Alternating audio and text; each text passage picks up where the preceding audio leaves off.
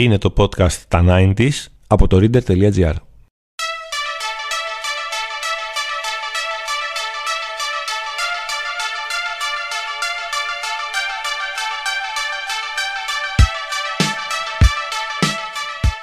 Καλώς ορίσατε σε ένα ακόμα special επεισόδιο του podcast Τα 90s. Είμαι ο Γιάννης Δημητρέλος, είμαι δημοσιογράφος στο reader.gr. Μας ακούτε στο Spotify, στα Google και στα Apple Podcast. Θέλω να σας πω χίλια ευχαριστώ για την αγάπη που δείχνετε στο podcast που μας ανεβάσατε στην πρώτη εκατοστάδα των, ε, των charts. Δηλαδή, τσαρτάρουμε, είμαστε τόσο ψηλά.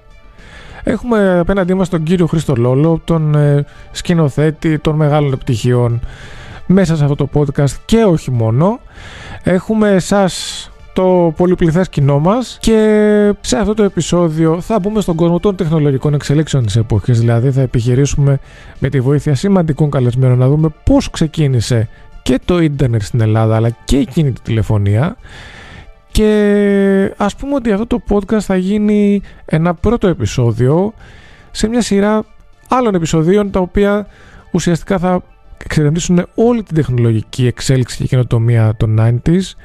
Δηλαδή θα ασχοληθούμε με video games, με PC, με τέτοια πράγματα. Φανταστικά. Ας ξεκινήσουμε. Ας συνδεθούμε παρακαλώ.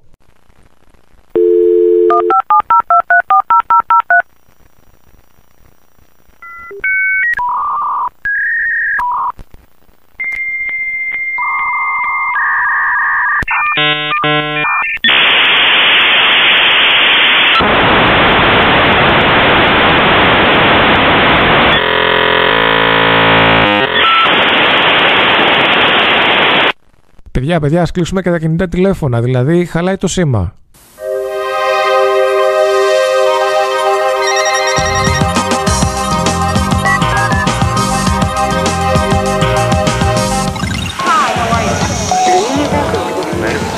Όλο και περισσότερες χώρες έρχονται όλο και πιο κοντά.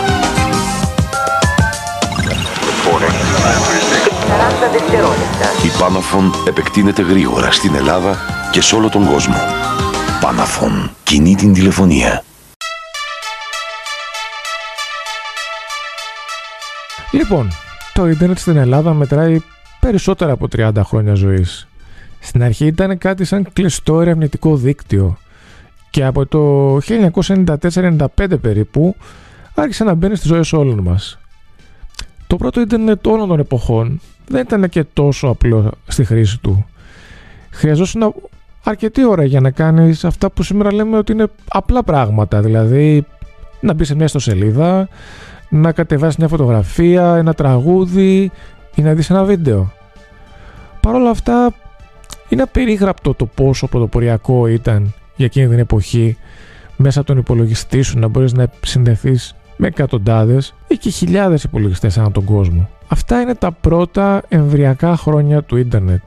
Ο Γιώργος Λεγεράκης, ένας άνθρωπος που συνεργάστηκε με εταιρείες όπως η CompuPress και το Ίδρυμα Τεχνολογίας και Έρευνας, ο οποίος βρέθηκε ουσιαστικά στο ελληνικό ίντερνετ από τις πρώτες μέρες της λειτουργίας του και της δημιουργίας του. Ήταν ένας άνθρωπος ο οποίος έριεσε δηλαδή από κοντά τη γέννηση του ίντερνετ στην Ελλάδα. Θα μας μιλήσει για αυτή την περιπετειώδη και ξεχωριστή ιστορία. Το ταξίδι του πρώτου ελληνικού ίντερνετ στα πρώτα χρόνια των 90s. Το 1991 ε, ακόμα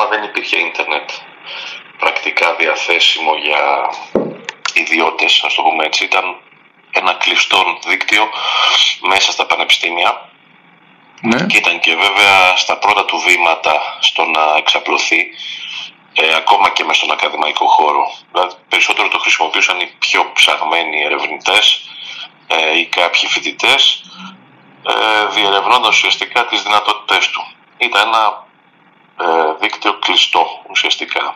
Δεν μπορούσε να έχει πρόσβαση κάποιος εύκολα σε αυτό. Μμμ. Οι πρώτες ε, προσπάθειες στην Ελλάδα έγιναν από την Αριάδνη, το δίκτυο Αριάδνη στο Δημόκριτο, ο οποίος έδινε, ε, αν θυμάμαι καλά και γύρω στο 1992, ε, μ, πρόσβαση πολύ πολύ περιορισμένη όμως σε ιδιώτες με μια συνδρομή μπορούσαν ξέρω εγώ μισή ώρα την ημέρα ή δύο ώρες την μέρα κάτι τέτοιο να έχουν ελάχιστα πράγματα από το ίντερνετ όπως τότε τέλος πάντων είχε οριστεί δεν είχε κανένα γραφικό περιβάλλον ουσιαστικά να ψάχνουν σε βιβλιοθήκες ε, ή σε άλλους υπολογιστές σε διάφορα σημεία του κόσμου ε, και να αρχίζουν δειλά-δειλά ουσιαστικά να χρησιμοποιούν και το email, κάπως έτσι.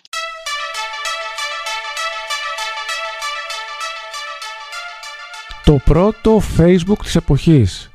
Ναι, δεν είναι κάποια τρολιά.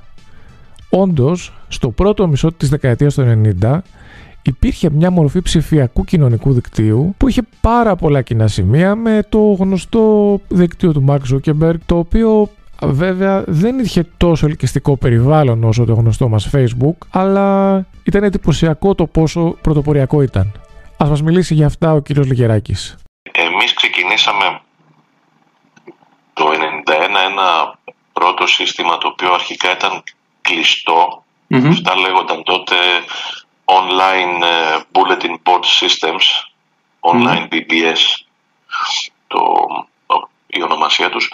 Πρακτικά για να το πω απλά, αυτό ήταν πώς είναι σήμερα το Facebook, ναι. με κάποιο τρόπο, κλειστό δηλαδή μόνο στους συνδρομητές του και δεν είχε πρόσβαση κανείς από εκεί στο ίντερνετ. Αλλά είχε μια σειρά από υπηρεσίες όπως ε, ανταλλαγή απόψεων σε διάφορα θέματα, ε, ανταλλαγές ε, κάποιων αρχείων, μηνύματα. Ε, έφερνε κοντά δηλαδή κόσμο ο οποίος είχε κοινά ενδιαφέροντα, π.χ. φτιάχνονταν κάποιες θεματικές ενότητες, ξέρω για ποδόσφαιρο, για σκάκι, για... Οπότε ένα, ένα online forum. Οπότε ένα online forum πρακτικά.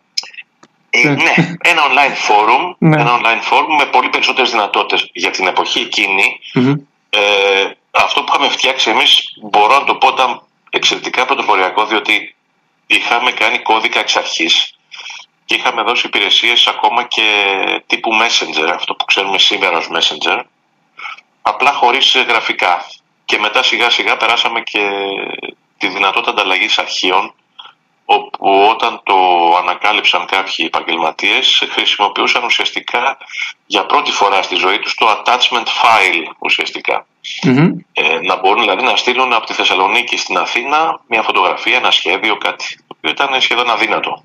Ε... Αυτό το σύστημα λεγόταν CompuLink Network και θεωρείται ουσιαστικά ο πρώτος εμπορικός πάροχος ε, υπηρεσιών ίντερνετ στην Ελλάδα γιατί μετά από 1,5 χρόνο περίπου ε, αρχίσαμε να δίνουμε αυτό που σήμερα δίνουν όλοι οι πάροχοι, πρόσβαση στο ίντερνετ. Αρχικά κατάλαβα τις δυνατότητες του web, όπως το ξέρουμε σήμερα, όταν είχα δει τότε στο, στο Forthnet, στο ITE στην Κρήτη, στο Ινστιτούτο Τεχνολογίας και Έρευνας, mm-hmm. κάποιους πειραματικούς τέτοιους web servers, ε, και κατάλαβα τι ακριβώς μπορεί να συμβεί με τα hyperlinks και με τη δυνατότητα να μεταφέρεις από τον ένα σύνδεσμο στον άλλο συνδέοντας όμως ενοιολογικά αυτό που ψάχνεις, να μην είναι δηλαδή μια λίστα απλώς. Ε, αυτό ουσιαστικά μας όθησε να δώσουμε υπηρεσίες ίντερνετ που έγιναν με αρκετά δύσκολο τρόπο και όταν βγάλαμε τους πρώτους web servers ε, άρχισαν ουσιαστικά ε, και εταιρείες αλλά και μηντιακοί όμιλοι να θέλουν να δημιουργήσουν και αυτό το δικό τους περιεχόμενο. Θα έλεγα από το 1994 και μετά ξεκίνησε αυτή η τάση. Δηλαδή το 1992-1993 ήταν διερευνητικά όλα για όλους και πειραματισμοί.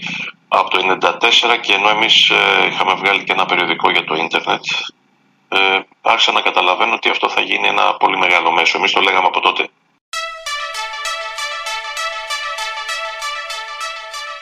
Το 1993 η Αμερικάνικη εφημερίδα Orlando Sentinel κυκλοφορεί ένα προβοκατόρικο δημοσίευμα. Στον υπότιτλο του άρθρου διαβάζουμε Πού θα μπορούσες να ακούσεις για πρώτη φορά το νέο τραγούδι των Guns N' Roses από το άλμπουμ Spaghetti Incident, όχι στο MTV, ούτε σε κάποιο ραδιόφωνο, ναι, στον προσωπικό σου υπολογιστή. Ένα χρόνο μετά, οι Aerosmith παρουσιάζουν το νέο τους τραγούδι Head First ακριβώς εκεί, στο ίντερνετ.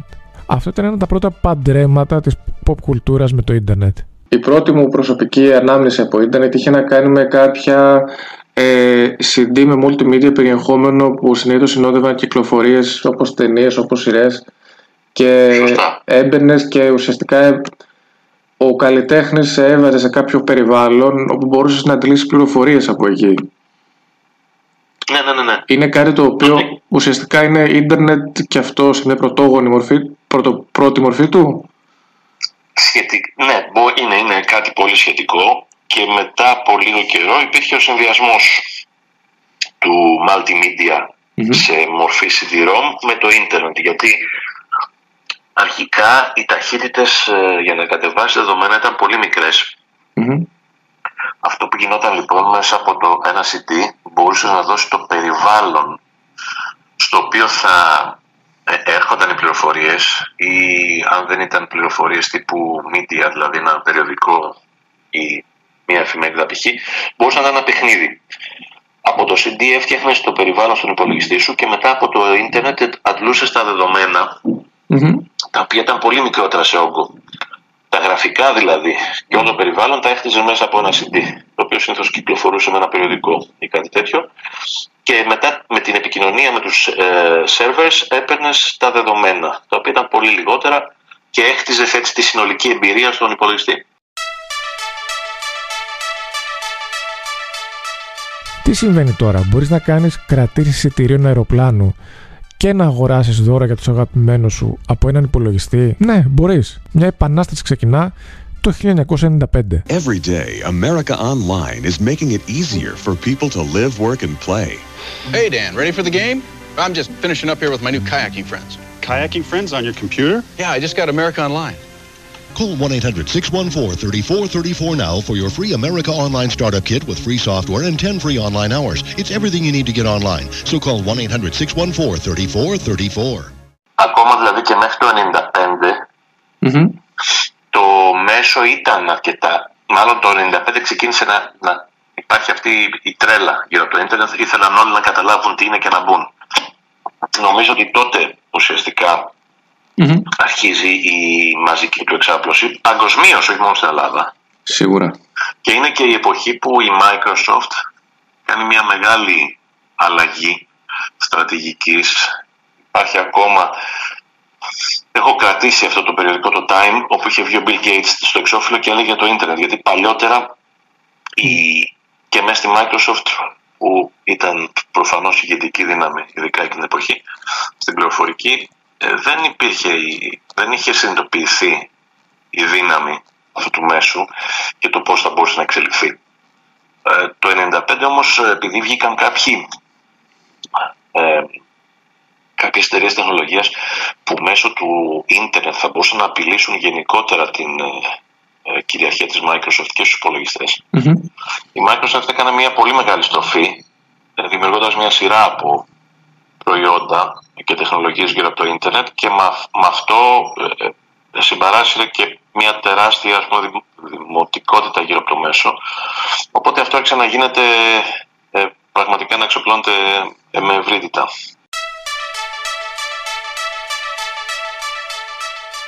Το ίντερνετ των εκδοτών χτίζεται στο δεύτερο μισό της δεκαετίας του 90 αυτό σημαίνει πως είναι η εποχή που χτίζονται τα πιο γνωστά σε όλους μας ενημερωτικά site και όχι μόνο. Site το οποίο είναι διάσημος και σήμερα και είμαι σίγουρος ότι μπαίνετε πολλές φορές μέσα στη μέρα. Την ίδια εποχή, στις ελληνικές σειρές των 90s, το ίντερνετ αντιμετωπίζεται ενίοτε και σαν ένα όπλο. Παρακάτω θα ακούσουμε ένα απόσπασμα από τη σειρά «Είμαστε στον αέρα», είναι σε επεισόδιο του δεύτερου κύκλου, όταν ο Χρήστος Λιγεράκης που έχει το ίδιο επώνυμο με τον καλεσμένος μας, πρώην διευθυντής του Jukebox FM, έχει μόλις πουλήσει το σταθμό του σε ένα μεγάλο μεντιακό κολοσσό. Επιχειρεί να τον αποκτήσει ξανά με τη βοήθεια ενός φίλου, ο οποίος τι κάνει, προσφέρεται να χακάρει online τα αρχεία της μητρικής εταιρείας και να ανακαλύψει κάποιο σκάνδαλο.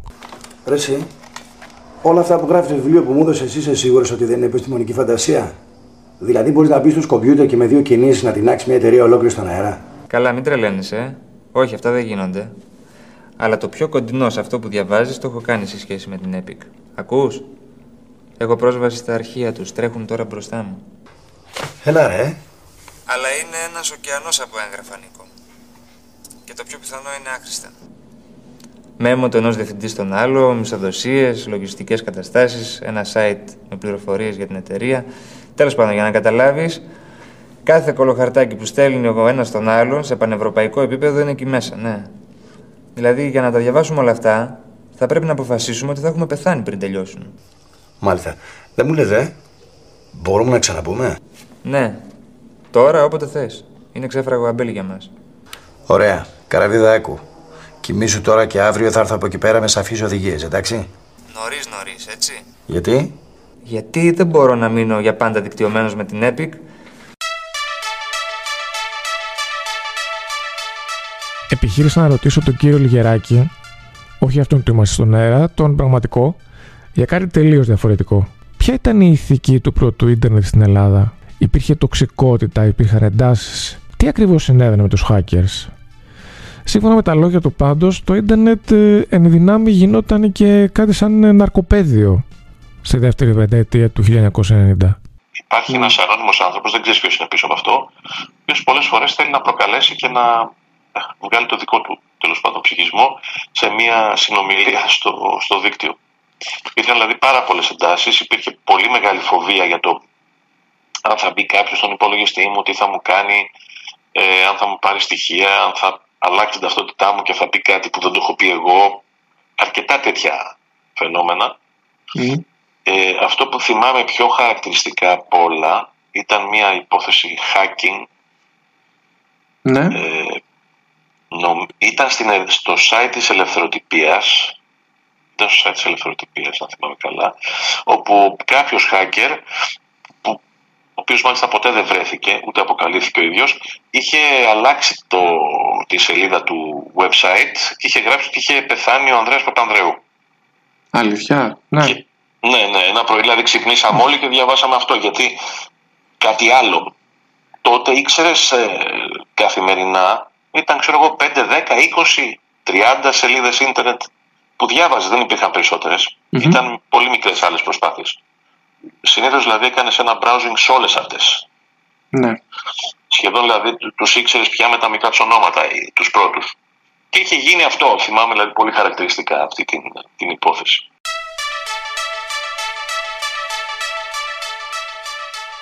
Πώς βλέπει το σημερινό Ιντερνετ ένας άνθρωπος που το έζησε στα ξεκινήματά του; Δεν μπορώ να μην ρωτήσω τον Γιώργο Λιγεράκη γι' αυτό. Ε, είναι ένα μέσο που επηρεάζει πολύ εύκολα πάρα πολύ κόσμο.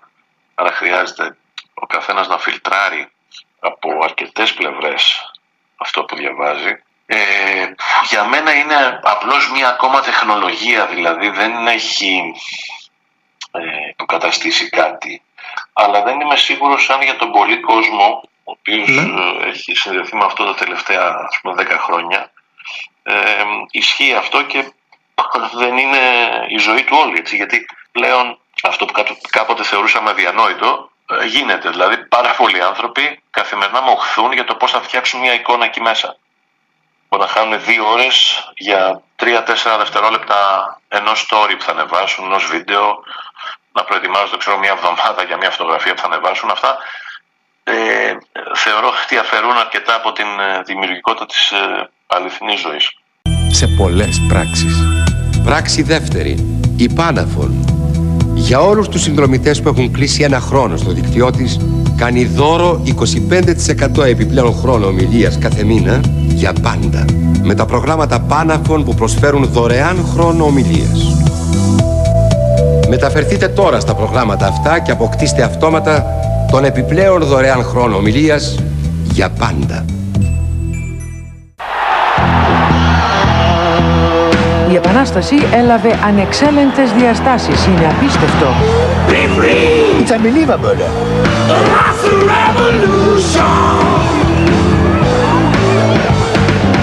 Τώρα όλα τα μπιφρί με αυτόματο τηλεφωνητή, με τρεις νέες συσκευές, με δυνατότητα διεθνών κλήσεων προς κάθε γωνιά του πλανήτη. Σήμερα μια ολόκληρη γενιά επικοινωνεί διαφορετικά. Δεν παίρνεις λογαριασμό, δεν δίνεις λογαριασμό. Be Free by Telestet, η πρώτη καρτοκινητή τηλεφωνία.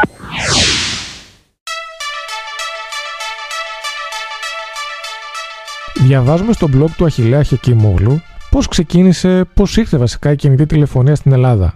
Η ιστορία έχει ως εξής. Ήταν το 1991 όταν η κυβέρνηση του Κωνσταντίνου Μητσοτάκη ανέθεσε στην Credit Suisse να διερευνήσει το επενδυτικό ενδιαφέρον διεθνώς για την παραχώρηση των αδειών κινητής τηλεφωνίας στην Ελλάδα, κατά κύριο λόγο σε ιδιώτες επενδυτές, με στόχο την ανάπτυξη της κινητής επικοινωνίας. Ήταν 16 Μαρτίου του 1992 όταν το Διεθνές Consortium Panaphone ανταποκρίθηκε θετικά και απευθυνόμενος στον τότε αντιπρόεδρο της κυβέρνησης και υπουργό επικρατείας αρμόδιο για τις μεγάλες επενδύσεις, Τζάνι Τζανετάκη, έστειλε στην Ελλάδα ένα λεπτομερή φάκελο εκδήλωσης του επενδυτικού της ενδιαφέροντος. Την 1η Ιουλίου 1993, μια διαφημιστική καμπάνια με τίτλο Η Πάναφων κινεί την τηλεφωνία εμφανίζεται στον περιοδικό τύπο και στις εφημερίδες. Ο Γιώργος Στεφανόπουλος, Γενικός Διευθυντής της Ένωσης Εταιριών Κινητής Τηλεφωνίας, έρισε από κοντά το ξεκίνημα της κινητής τηλεφωνίας και μας διηγήθηκε κάποιες στιγμές. Ξεκίνησα ένα χρόνο μετά, το 1994, όταν ε, η δωρή μας η εταιρεία ε, είχε κάνει τα πρώτα βήματα στην ανάπτυξη ε, των υποδομών, ένα υποτυπώδες δίκτυο και την οικονομική της διαχείριση και ε, αυτό που επελέγει τότε ήταν ε, ε, να οργανωθούν τα συστήματα διοίκησης σε ό,τι αφορά τα συστήματα πληροφορικής, ε, της διαχείρισης του εθνικού δικτύου σε πραγματικό χρόνο με πρωτοποριακά συστήματα πληροφορικής και αντίστοιχα με πρωτοβουλίες στον τρόπο που σκέφτεται και διοικητή εταιρεία άρα μια συστηματική προσέγγιση στη διοίκηση. Και η αρχή μου ήταν αυτή, ειδικά στη διοίκηση ποιότητας. Είναι ουσιαστικά δηλαδή η εποχή που η Πάναφων έχει 81.000 συνδρομητές, έχει περίπου πενταπλασιάσει σε σχέση με το πρώτο έτος και ο κύκλος εργασιών έχει φτάσει, έχει, έχει πολλά, εκτοξευτεί και αυτός. Είναι η εποχή που έγινε αντιληπτό ότι το πρώτο business plan που μιλούσε για 100.000 συνδρομητές στην Ελλάδα ε, στη δεκαετία ε, ήταν ε, τελείως εκτός πραγματικότητας.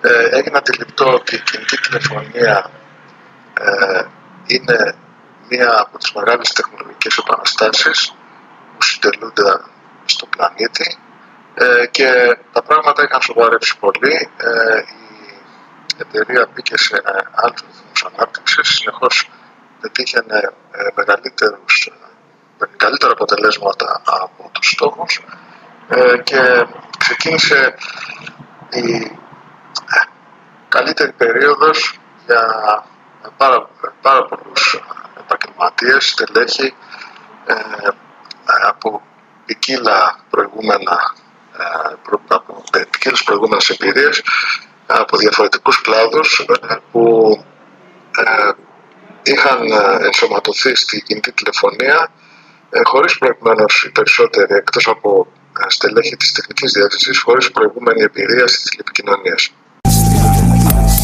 Θέλω να ακούω τη φωνή του συνεχώς για να είμαι σε επαφή μαζί του. Προσπαθώ πάντα να επιλέγω αυτό που με συμφέρει και συνήθως το καταφέρνω.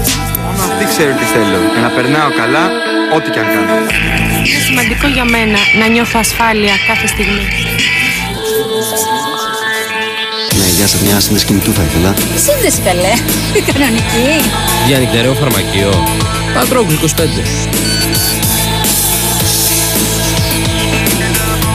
Φοβάμαι μήπως χάσω κλήσεις. Είσαι η Britney. Είσαι ο... ο Ρίκη. Wow.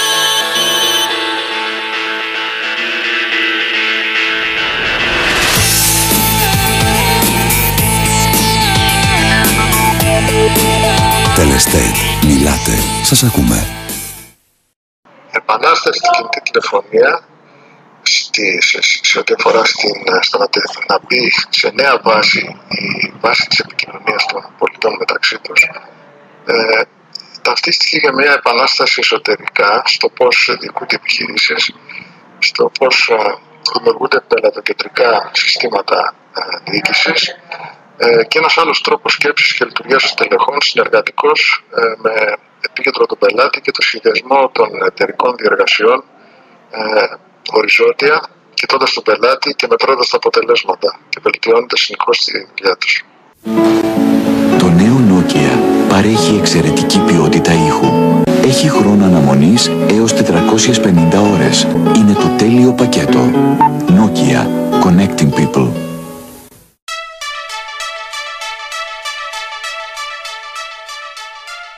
Οδεύοντας προς το 2000, κάθε σπίτι είχε τουλάχιστον ένα κινητό τηλέφωνο. Εμείς, οι έφηβοι εκείνης της εποχής, ονειρευόμασταν πότε θα αποκτήσουμε το δικό μας κινητό. Έτσι δεν είναι, Χριστολόλε; και το αποκτήσαμε τελικά γύρω στις αρχές της δεκαετίας του 2000 και είχε δικό του πορτάκι, είχε φιδάκι, είχε ξέρω εγώ κάποια, υποτυπ... κάποια ringtones ή κάποια σύνδεση στο ίντερνετ είχε τέτοια μικροπράγματα τα οποία μας κάνανε ε, να νιώθουμε ότι έχουμε κάτι μαγικό στα χέρια μας και κάπως έτσι η ψηφιακή τεχνολογία ήρθε και στρογγυλοκάδισε στην Ελλάδα, στις ζωές μας και έγινε κάτι που δεν ζούμε χωρίς αυτό πρακτικά. Έχει γίνει κάτι παραπάνω από απαραίτητη. Ήταν ένα special επεισόδιο του podcast τα 90s. Είμαι ο Γιάννης Δημητρέλος από το Reader.gr. Απέναντί μου είχα τον σπάνιο Χρήστο Λόλο, όχι τόσο σπάνιο όσο το Ιντερνετ του πρώτη εποχής, με τελείως διαφορετικό τρόπο. Σας ευχαριστώ πάρα πολύ που ήσασταν μαζί μας για ένα ακόμα επεισόδιο του podcast τα 90s. Σας ευχαριστώ που μας ανεβάζετε συνεχώς τα charts και μας κάνετε και τόσο έτσι ωραία και ποιοτικά σχόλια. Μας ακούτε στο Spotify, στα Google και στα Apple Podcast και θα ήθελα να μείνετε συντονισμένοι γιατί ακολουθούν πολλές πολλές πολλές εκπλήξεις σε αυτό το podcast. Σας ευχαριστώ πολύ. Γεια σας!